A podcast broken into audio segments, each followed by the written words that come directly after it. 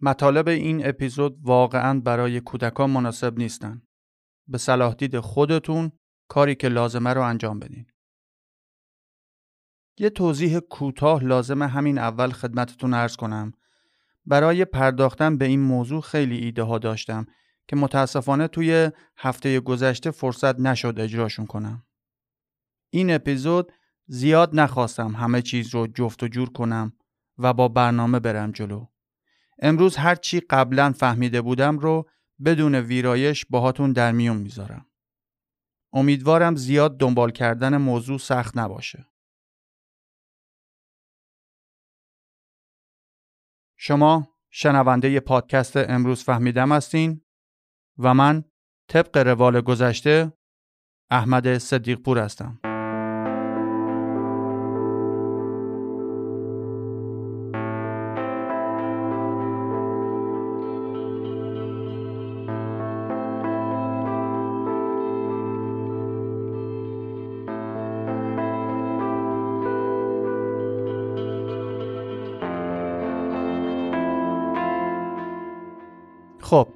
این اپیزود رو می‌خوایم اختصاص بدیم به موضوع خودکشی چیه؟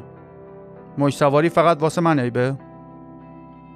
از وقتی که ایده شروع پادکست توی سرم جدی شد همیشه تو فکرش بودم که حتما خودکشی رو از نظر علمی بررسی کنیم ولی خب تا الان موقع مناسبی برای طرح این موضوع پیش نمی اومد نیست ما خیلی شاد و شنگول و سرزنده ایم همش با خودم می‌گفتم وسط این همه شادی و نشاط و خوشبحالی ضد حال نزنم با این موضوع. ولی چه موقعی مناسب تر از تعطیلات نوروز؟ دیدم تنور بحث و گمان زنی ها راجع به خودکشی داغه. خیلی موزیتور و زیرپوستی. طوری که کسی متوجه نشه خودم رو انداختم وسط این بحث که بگم منم هستم.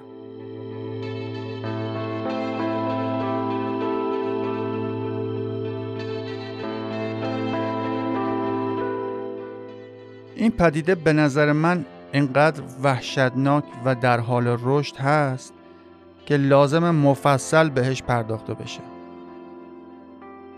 اول به این موضوع می‌پردازیم که اصلا چی میشه که آدما به جایی می‌رسن که می‌خوان بمیرن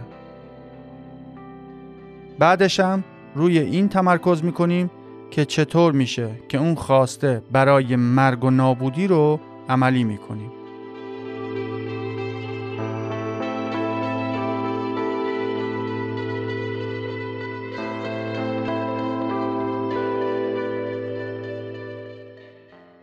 هیچ آدم منطقی تا حالا ادعا نکرده که خودکشی رو کاملا فهمیده و دقیقا می‌دونه دلیل بروز این رفتار چیه و چرا در حال رشده. سالی حدود یک میلیون نفر در سراسر جهان جون خودشون رو می‌گیرن و این عدد همینطور داره رشد می‌کنه. گلاب بروتون یه بار فقط برای اینکه صرفا این کار رو کرده باشم یه سری به آمارهای حکومتی خودمون زدم و بعد از حدود نیم ساعت مطالعه تنها چیزی که یاد گرفتم و واقعی بود این بود که متوجه شدم خیلی آدم بد زبون و بیادبی هستم. چون انتقاد از وضعیت مسخره مملکت ارزش وقت من و شما عزیزان رو نداره مستقیم میریم سراغ حرف حساب و علمی. برای همکارانی که کار بر روی موضوع خودکشی یا همون سویساید رو می‌خوان پیگیری کنن دو نفر رو قویا پیشنهاد می‌کنم. آقای دکتر ساموئل نپ و مخصوصا کتاب پیشگیری از خودکشی ایشون و کارهای ارزشمند دکتر ثامس جوینر که از پیشروترین روانشناسان در زمینه خودکشی هستند که در حال حاضر استاد دانشگاه ایالتی فلوریدا.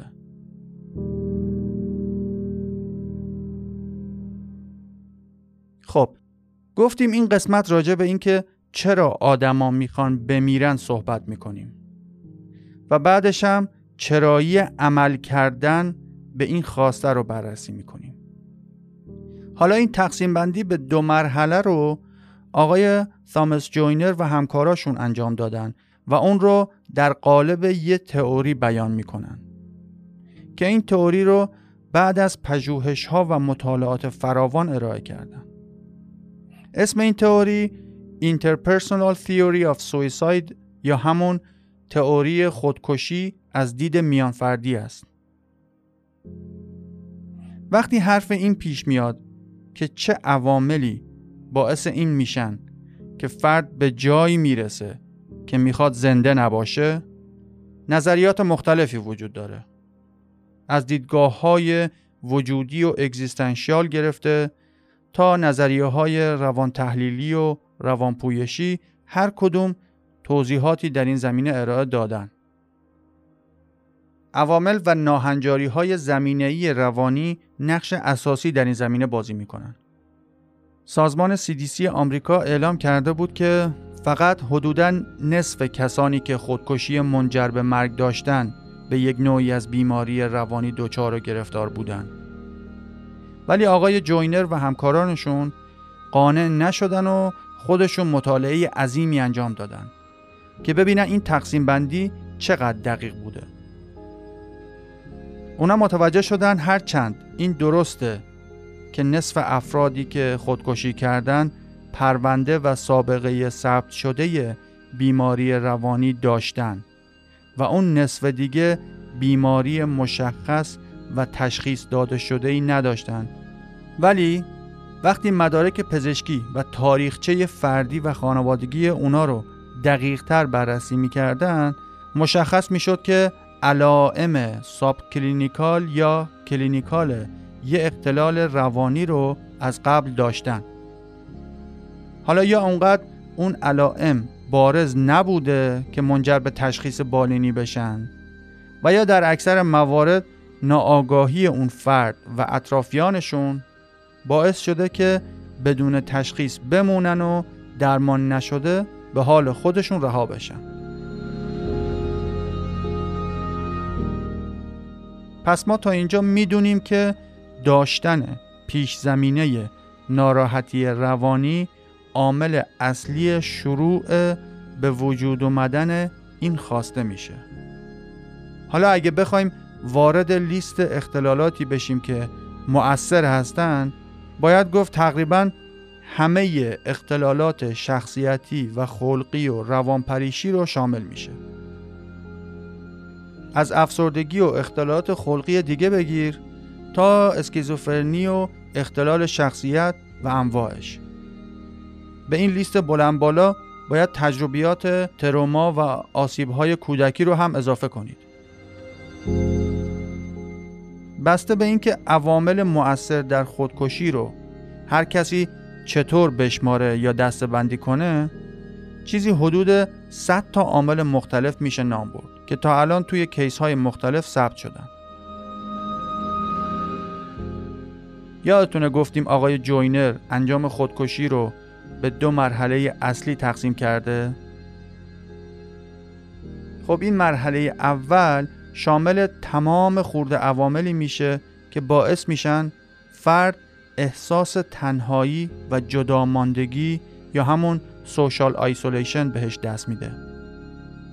و از اون مهمتر یه عبارتی رو ایشون ابداع کردن برای اون حسی که ما وقتی تصور می‌کنیم که سربار دیگران هستیم که بهش میگن perceived burdensomeness یا همونطور که گفتیم سرباری متصور فرد که در نهایت منجر به خواستن مرگ میشه.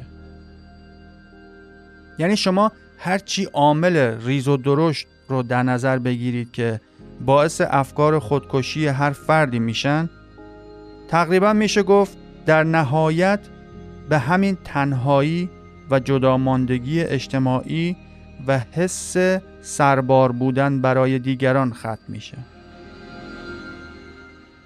از بین اتفاقاتی که می‌تونه افکار خودکشی رو توی سرمون استارت بزنن میشه به ورشکستگی یا از دست دادن شغل از دست دادن عزیز و فرزندان و یه جور آبروریزی اجتماعی و حتی دستگیر و زندانی شدن از دست دادن یه رابطه مهم مثل طلاقی که بار عاطفی و اجتماعی زیادی داره واسمون. مهاجرت اجباری یا تبعید و همینطور لیست ادامه داره. دقت کردین نقاط مشترک اکثریت قریب به اتفاق این پیش چی بود؟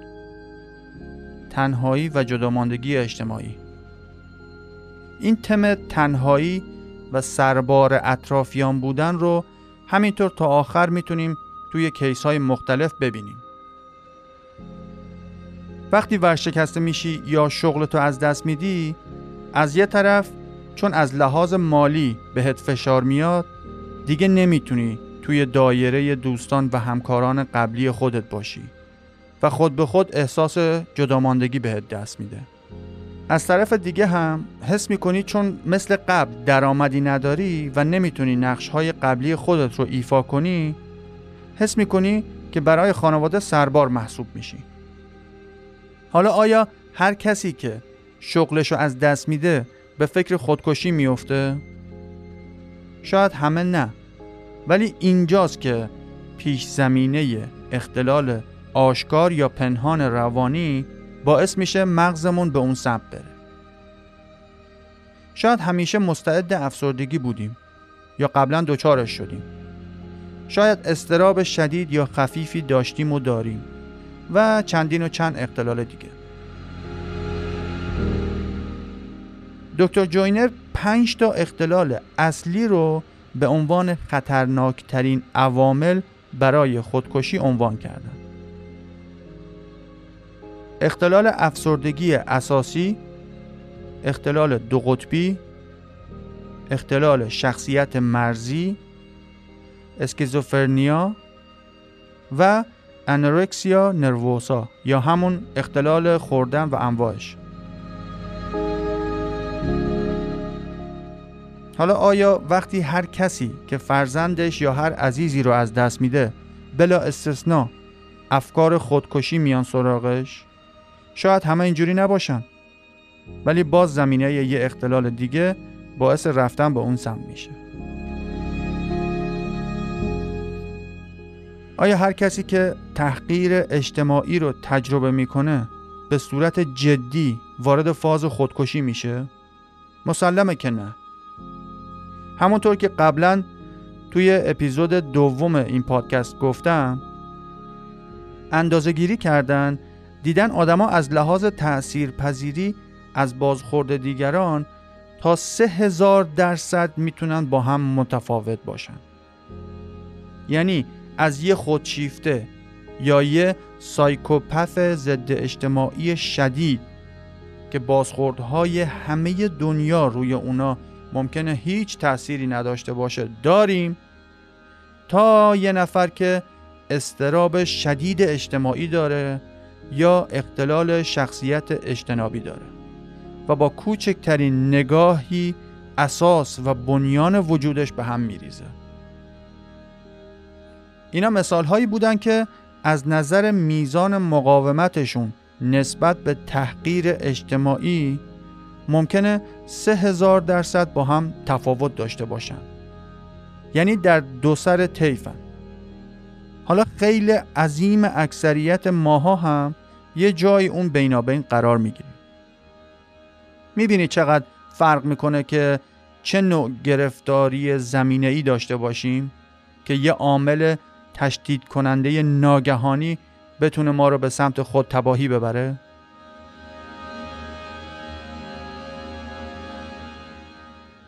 دوباره می‌خوام یه مروری روی تئوری دکتر جوینر داشته باشیم. کلیاتش اینه. چرا مردم بر اثر خودکشی میمیرن؟ چون می‌خوان و می‌تونن.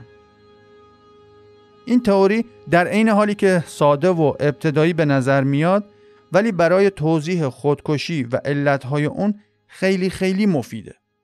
این روند کلا دو مرحله است. مرحله اول اینه که آدم به یه جایی می‌رسه که می‌خواد بمیره.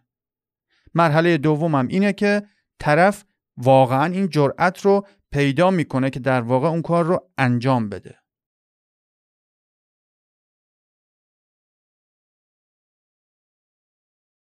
این دوتا حس یعنی جداماندگی اجتماعی و برداشت طرف از اینکه چقدر سربار اطرافیان هست رو می‌تونیم توی گروه های مختلف جامعه ببینیم.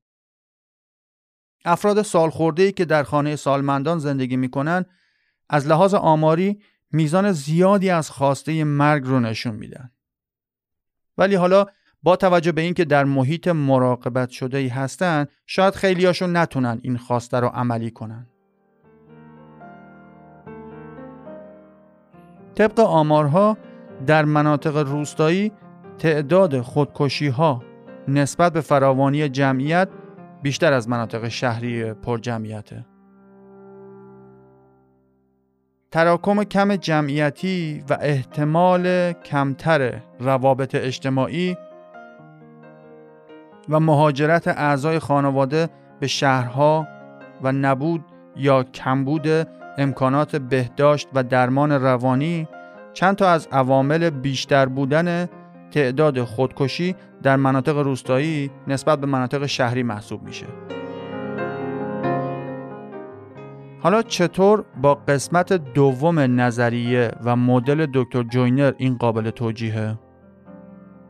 گفتیم مرحله دوم اینه که فرد باید بر غریزه قوی زنده موندن غلبه کنه که بتونه واقعا اقدام به خودکشی کنه و این خیلی خیلی غیر عادی و برخلاف طبیعت هر موجود زنده ایه. به گفته محققان برای عملی کردن همچین ایده سختی آدم باید به درجه بالایی از نترس بودن و کل شقی برسه. افرادی که در مناطق روستایی زندگی می‌کنن علاوه بر اینکه اون فاکتور کمبود روابط اجتماعی رو دارن از لحاظ بیباکی و جسور بودن هم یه سر تقریبا بالاتر از شهرنشینان هستن. دیگه فکر کنم هممون این جمله رو شنیدیم که افرادی که از حاشیه ها یا مناطق دورافتاده میان شهر اولین چیزی که راجع به شهری ها میگن اینه که شهری ها خیلی سوسولن. وقتی داستان شب نشینی ها توی مناطق دورافتاده اینه که با طایفه فلانی امروز دعوامون شد و با چماق زدم قلم پای طرف رو خورد کردم. یا فلانجاش رو پر از ساچمه کردم. یا رفیقم رفت سر زمین یهو بچه های اون یکی روستا ریختن سرش و آشش کردن. فردا قرار بریم جمع بشیم و تلافی کنیم. دیگه تعجبی نداره که اگر یه نفر افکار خودکشی به سرش بزنه احتمال اینکه جرأت عملی کردنش رو داشته باشه بیشتره. حالا قبل از اینکه به روستانشینان بر بخوره باید بگم خودم یه بچه دهاتی اصل و ناب دوازده سیلندر هستم. البته دوازده سیلندر تولید ملی افتخار ملی. یعنی کلا با این دوازده سیلندر هم شاید به زور ده اسب بخار قدرتم باشه. اینایی که میگم توی همه کشورها کم و بیش صدق می‌کنه. ایالت مانتانای آمریکا هم مقام اول خودکشی رو توی اون کشور داره. و اصلا مناطق کشاورزی و روستایی آمریکا رو بهش میگن کمربند خودکشی آمریکا.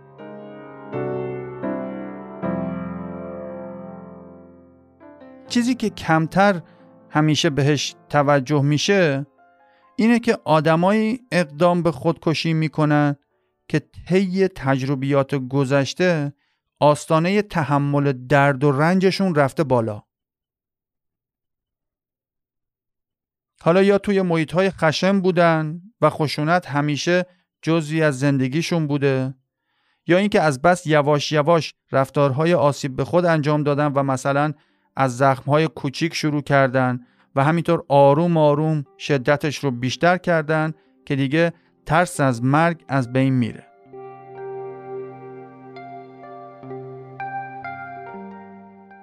اگه شما الان به خط ویژه خودکشی توی آمریکا زنگ بزنید و کمک بخواید برای مواقع حساس همون اولش دو گزینه جداگانه داره. یک برای نظامیان. دو برای مردم عادی. بله نظامیان و افرادی که توی مناطق جنگی بودن در معرض ریسک بالای خودکشی قرار دارند. باز هم به همین خاطر که یک همون جنگ لعنتی خودش باعث دچار شدنشون به استرس پس از سانحه، استراب و هزار و یک مصیبت دیگه میشه. و دو اینکه خشونت و نترسیدن از مواجه شدن با مرگ واسهشون عادی شده. حالا بیچاره اون تفلکی هایی که از نوجوانی فرستادنشون توی یه جنگی که سراسر نعمت بوده و هیچ کس هم حق نداشته صداش در بیاد و ناله ای کنه که مبادا این روایت نعمت بودن جنگ خدچه دار بشه. بماند.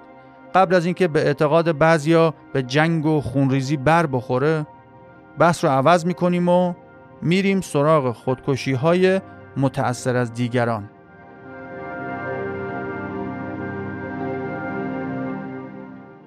حتما شنیدین یه عده از علما و صاحب نظران نظر میدن که بله از وقتی که فلان آدم معروف خودکشی کرد خودکشی ها زیاد شده. خب وقت مرود تلف نمی کنیم و فقط همینو میگم که هیچ داده قابل استناد و علمی که اینو ثابت کنه وجود نداره. یه سریال نوجوان پسند نچندان با کیفیت از سه سال پیش توی نتفلیکس شروع به پخش کرد به اسم 13 Reasons Why. بعد یه عده توی بوغ و کرنا کردن که حتما به خاطر این سریاله که خودکشی توی آمریکا زیاد شده. بعد خیلی شیک و طوری که همه جا باید اونجوری باشه چند گروه راجبش تحقیق علمی انجام دادن و دیدن که هرچند بعد از پخش سریال تعداد سرچ ها راجع به خودکشی بیشتر می شده ولی هیچ رابطه معناداری بین این دوتا پیدا نشد. ولی خب دست آخر هر کسی هرچی دلش بخواد رو باور می‌کنه. همین بلوا رو هم بعد از خودکشی آدمای معروف مثل کرت کوبین، هیث لجر، ایمی واین هاوس، انتونی بوردین هم به پا کردن. ولی باز بیشتر حرف مفت هستن و همونطور که گفتم هیچ داده قانع کننده ای وجود نداره که خودکشی رو از سریال یا آدم معروف ها یاد می‌گیریم.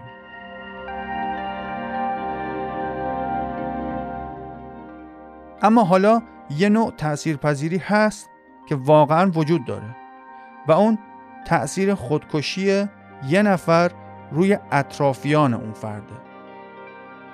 حالا اگه یه نفر محصل باشه و خودکشی کنه داده ها نشون میدن که توی مدرسه یا دانشگاهی که بوده یا محلشون تعداد خودکشی ها بیشتر شده.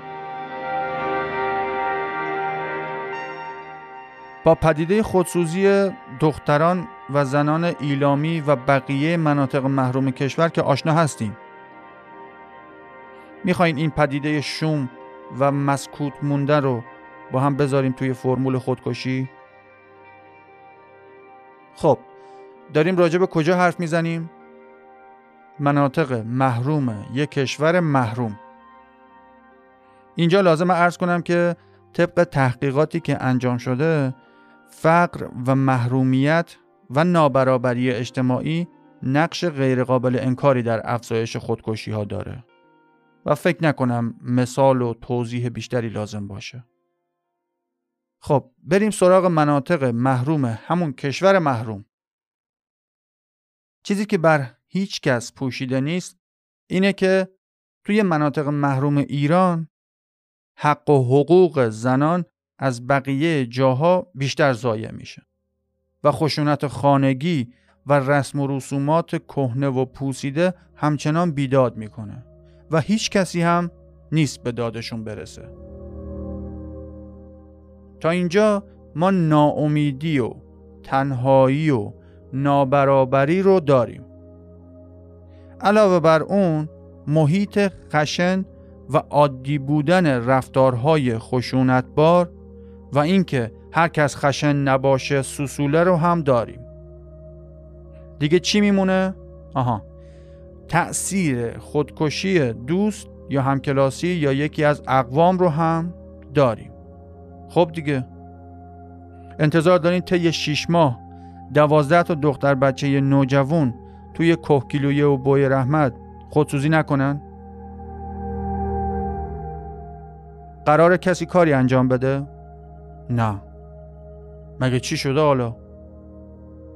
آقای حسین اسد بیگی رئیس گروه دفتر امور آسیب دیدگان اجتماعی سازمان بهزیستی کل کشور عزیزمون در مصاحبه با وبسایت اصر ایران فرمودن که یه افزایش جزئی 8 درصدی در تعداد خودکشی های کشور داشتیم که اونم به علت افزایش جمعیته تموم شد. مشکل حل شد. یعنی اصلا مشکلی نبود که بخواد حل بشه.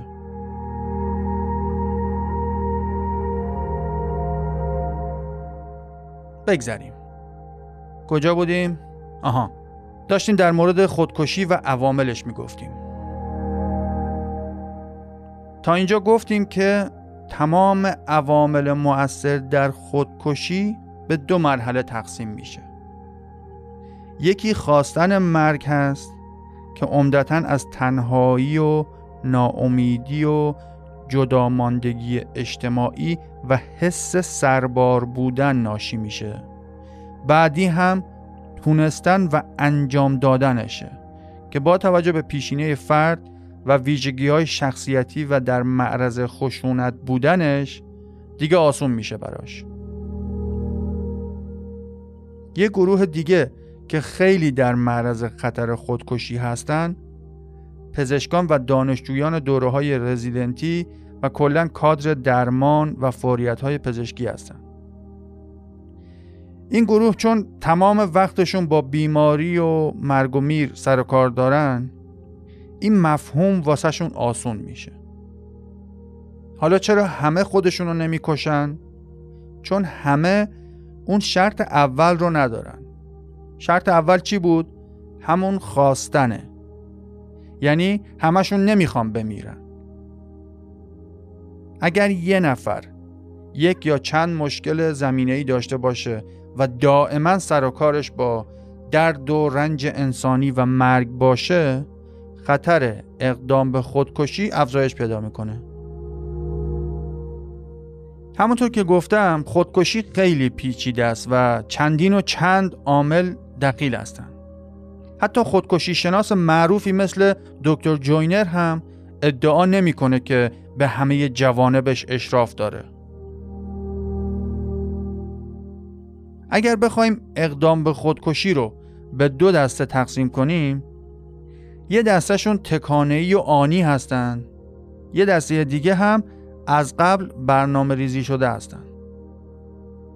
اونایی که تکانهی و لحظه ای هستن هم اگر به سوابقشون دقت کنیم حتما رفتارهای پرخطر و پر ریسک قبلیشون رفته رفته ترسشون از خودکشی رو کم کرده.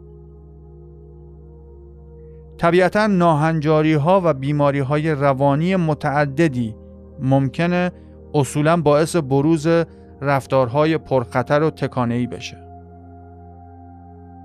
هر جوری بخوایم خودکشی ها رو دستبندی و ریشه یابی کنیم می‌تونیم از مدل دکتر جوینر استفاده کنیم. هرچند توی سه چهار سال اخیر تحقیقات خیلی دقیق و عالی روی خودکشی صورت گرفته. ولی همچنان به نسبت اهمیتی که داره خیلی راجبش کم صحبت میشه. البته اینم به خاطر قبه این پدیده است که هنوز ما از صحبت کردن در موردش سر باز می‌زنیم. به راحتی میگیم یارو خودش خواسته بمیره و ترسو بوده و دیگه تموم. بازم میگم انقدر این موضوع پیچیده و مهم هست که حتی نمی‌تونم یه قسمت عادی راجبش ضبط کنم. انقدر زوایای مختلف داره که باید در نظر گرفته بشه که واقعا گیج کننده میشه. اصلی ترین موضوع گیج کنندش هم اینه که چطور و با چه مکانیسمی برخلاف غریزه بقا و زنده موندنمون دست به این کار می‌زنیم.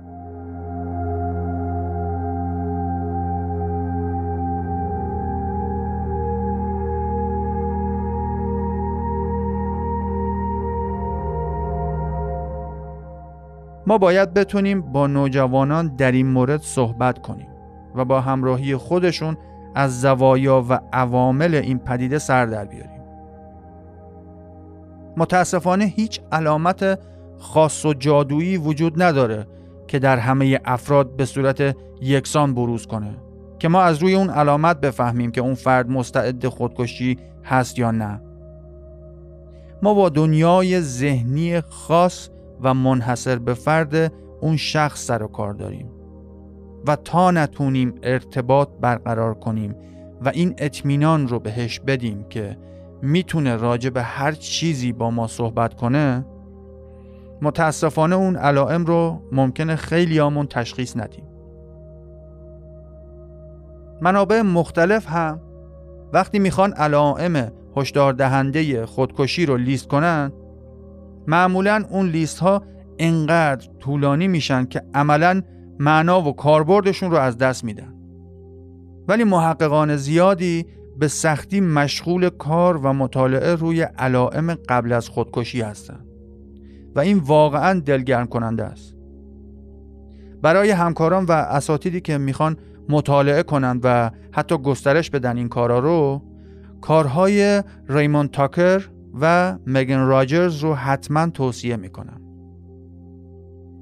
علاوه بر اون جدیدا با تحقیقاتی که صورت گرفته با قاطعیت میشه گفت که روان درمانی خیلی می‌تونه مؤثر باشه. مخصوصا درمان CBT که توی کارهای کریگ برایان و دیوید راد مؤثر بودنشون اثبات شده. مارشال کینهن هم مؤثر بودن DBT رو بررسی و اثبات کرده. کارها و تحقیقات زیادی رو هم روی Attachment Based Therapy انجام دادن.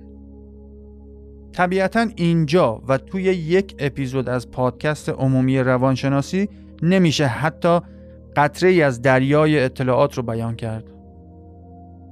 همونطور که گفتم واسه عموم آسون نیست که لیستی از نشانه ها و علامت ها ارائه بدی. ولی هممون همیشه می‌تونیم با صحبت کردن با فردی که نگرانش هستیم خیلی چیزا رو متوجه بشیم. یادتون باشه مهمترین عامل سوق پیدا کردن آدما به سمت خودکشی اون حس واقعی یا خیالی تنهایی و جداماندگی اجتماعیه.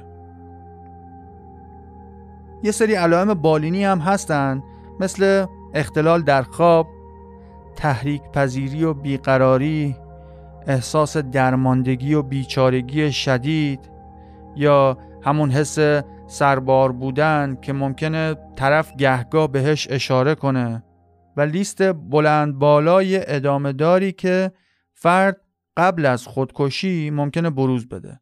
ولی بهترین کار بازم اینه که یه قدم بریم عقب و اوضاع اون عزیزمون رو کلی تر ببینیم و از خودش بپرسیم کلا چطوری؟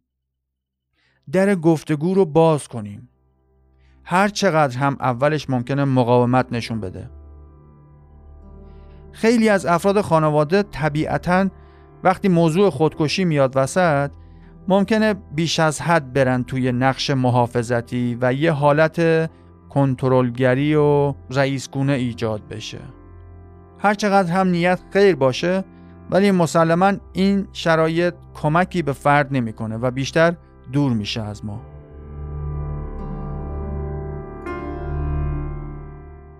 حالا بر فرض تونستی ارتباط برقرار کنی و فهمیدی که اون عزیزت توی فاز خودکشیه چه کاری باید انجام بدی؟ هیچ بحثی راجع به دلایل زنده موندن و بد بودن مرگ فایده نداره و فقط اعصاب طرف بیشتر خورد میشه. مگر اینکه از قبل مطالعه داشتی و آمادگی کامل داشته باشی. در هر صورت گوش کردن و همدلی و اینکه اون فرد رو به صورت کامل بپذیری کلید آرومتر کردنه. بعد از اینکه صحبت ها ادامه پیدا کرد و ارتباط قویتر شکل گرفت و تونستین همدیگر رو بفهمین تازه به سرعت باید دست به کار بشین و از متخصصان کمک بخواین و بسپارید به اونا. از اورژانس کلینیک محل و بیمارستان تا مددکار اجتماعی و پزشک عمومی و متخصص روانپزشک و البته روانشناس و بهزیستی و خلاصه اولین کسی که به ذهنتون می‌رسه رو پیدا کنید. و از اونا بپرسید قدم بعدی چیه. اوژانس اجتماعی هم که شمارش 123 هست و حداقل کاری که بتونن انجام بدن اینه که قدم به قدم راهنماییتون کنن.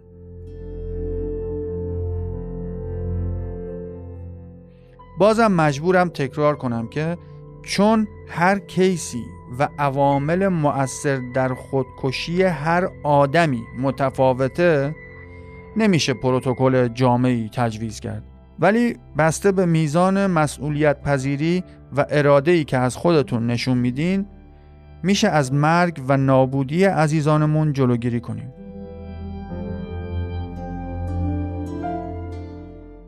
حالا کدوم درمانگر خوبه؟ راستش هر درمانگری که توی کارش شور و شوق و دلسوزی داشته باشه. هر درمانگری که فرد بتونه باهاش ارتباط خوبی بگیره. حالا بسته به شدت و ضعف و نوع اون کیس قانون کلیه دیگه اینه که دارو درمانی و روان درمانی همزمان با هم بیشترین تاثیر رو دارن. باید شما بتونید اون عزیزتون رو قانع کنید که به درمان خودش ادامه بده. یه تحقیقی خوندم واقعا مو به تنم سیخ شد. از اونایی که می‌خواستن خودکشی کنن ولی در آخرین لحظه پشیمون شدن پرسیدن که چه عاملی باعث شد پشیمون بشی. حالا جوابهای مختلفی داده بودن ولی بیشترین جوابی که افراد داده بودن این بود که درمانگرم واقعا واسش مهم بود و به من اهمیت می‌داد. این خودش گواهیه بر اینکه درمانگرها اگر جدیت و همدلی رو بیوقفه ادامه بدن واقعا جون خیلی ها رو میشه نجات داد. اگر بر حسب اتفاق خود تو کسی هستی که افکار خودکشی زیادی داری و یا سابقه اقدام به خودکشی داری دو تا چیز رو بدون. هیچ کس واقعا اونقدر تنها نیست که مرگشون تأثیری نداشته باشه. مدام این سوال رو از خودت بپرس. این احساس تنهایی که من دارم واقعا آیا اونقدری که من فکر می‌کنم لاعلاجه؟ یا اینم مثل تمام حسها و باورهای مثبت و منفی دیگه گذرا و موقته. دومین چیزی که باید بهش فکر کنی اینه که شاید این تمایل به نابود کردن خودت حاصل شرایط و محیطیه که توش هستی. شاید صرفا یه سری اتفاقات بد واسط افتاده. و اگر چند جنبه اساسی زندگی رو یواش یواش عوض کنی دیگه در آینده به جایی می‌رسی که به این تمایل الانت خندت می‌گیره. همه ما لاقل یه گلدونی داریم که اگر نباشیم جای خالی ما رو حس کنه. خودمون رو از دیگران دریغ نکنیم.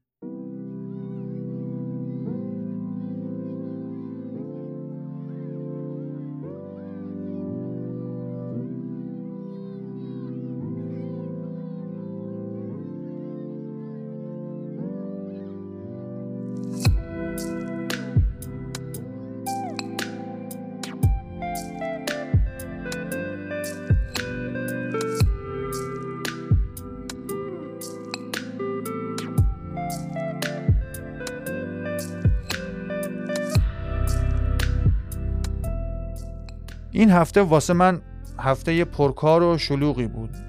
خیلی ایده جدید دارم واسه این پادکست. لطفا از هر جایی که گوش میدین حتما subscribe کنید یا follow یا دنبال کنید. حالا اسمش رو هرچی می‌خواید بذارید.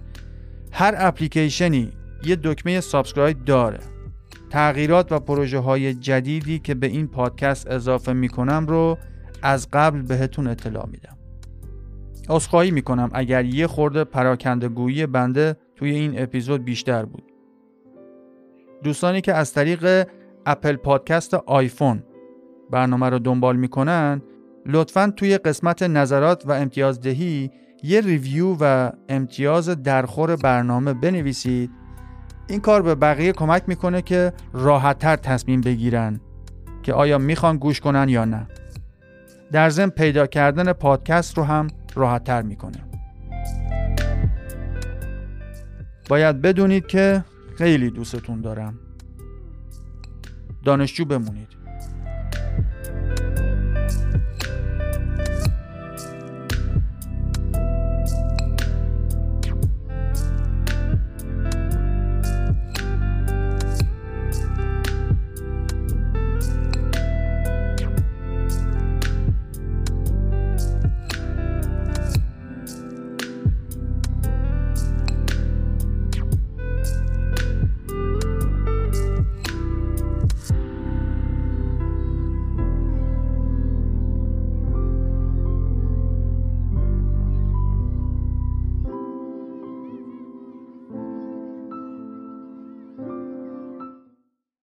مهمترین کاری که هر روز زندگیت انجام میدی اینه که تصمیم می‌گیری که خودتو نکشی.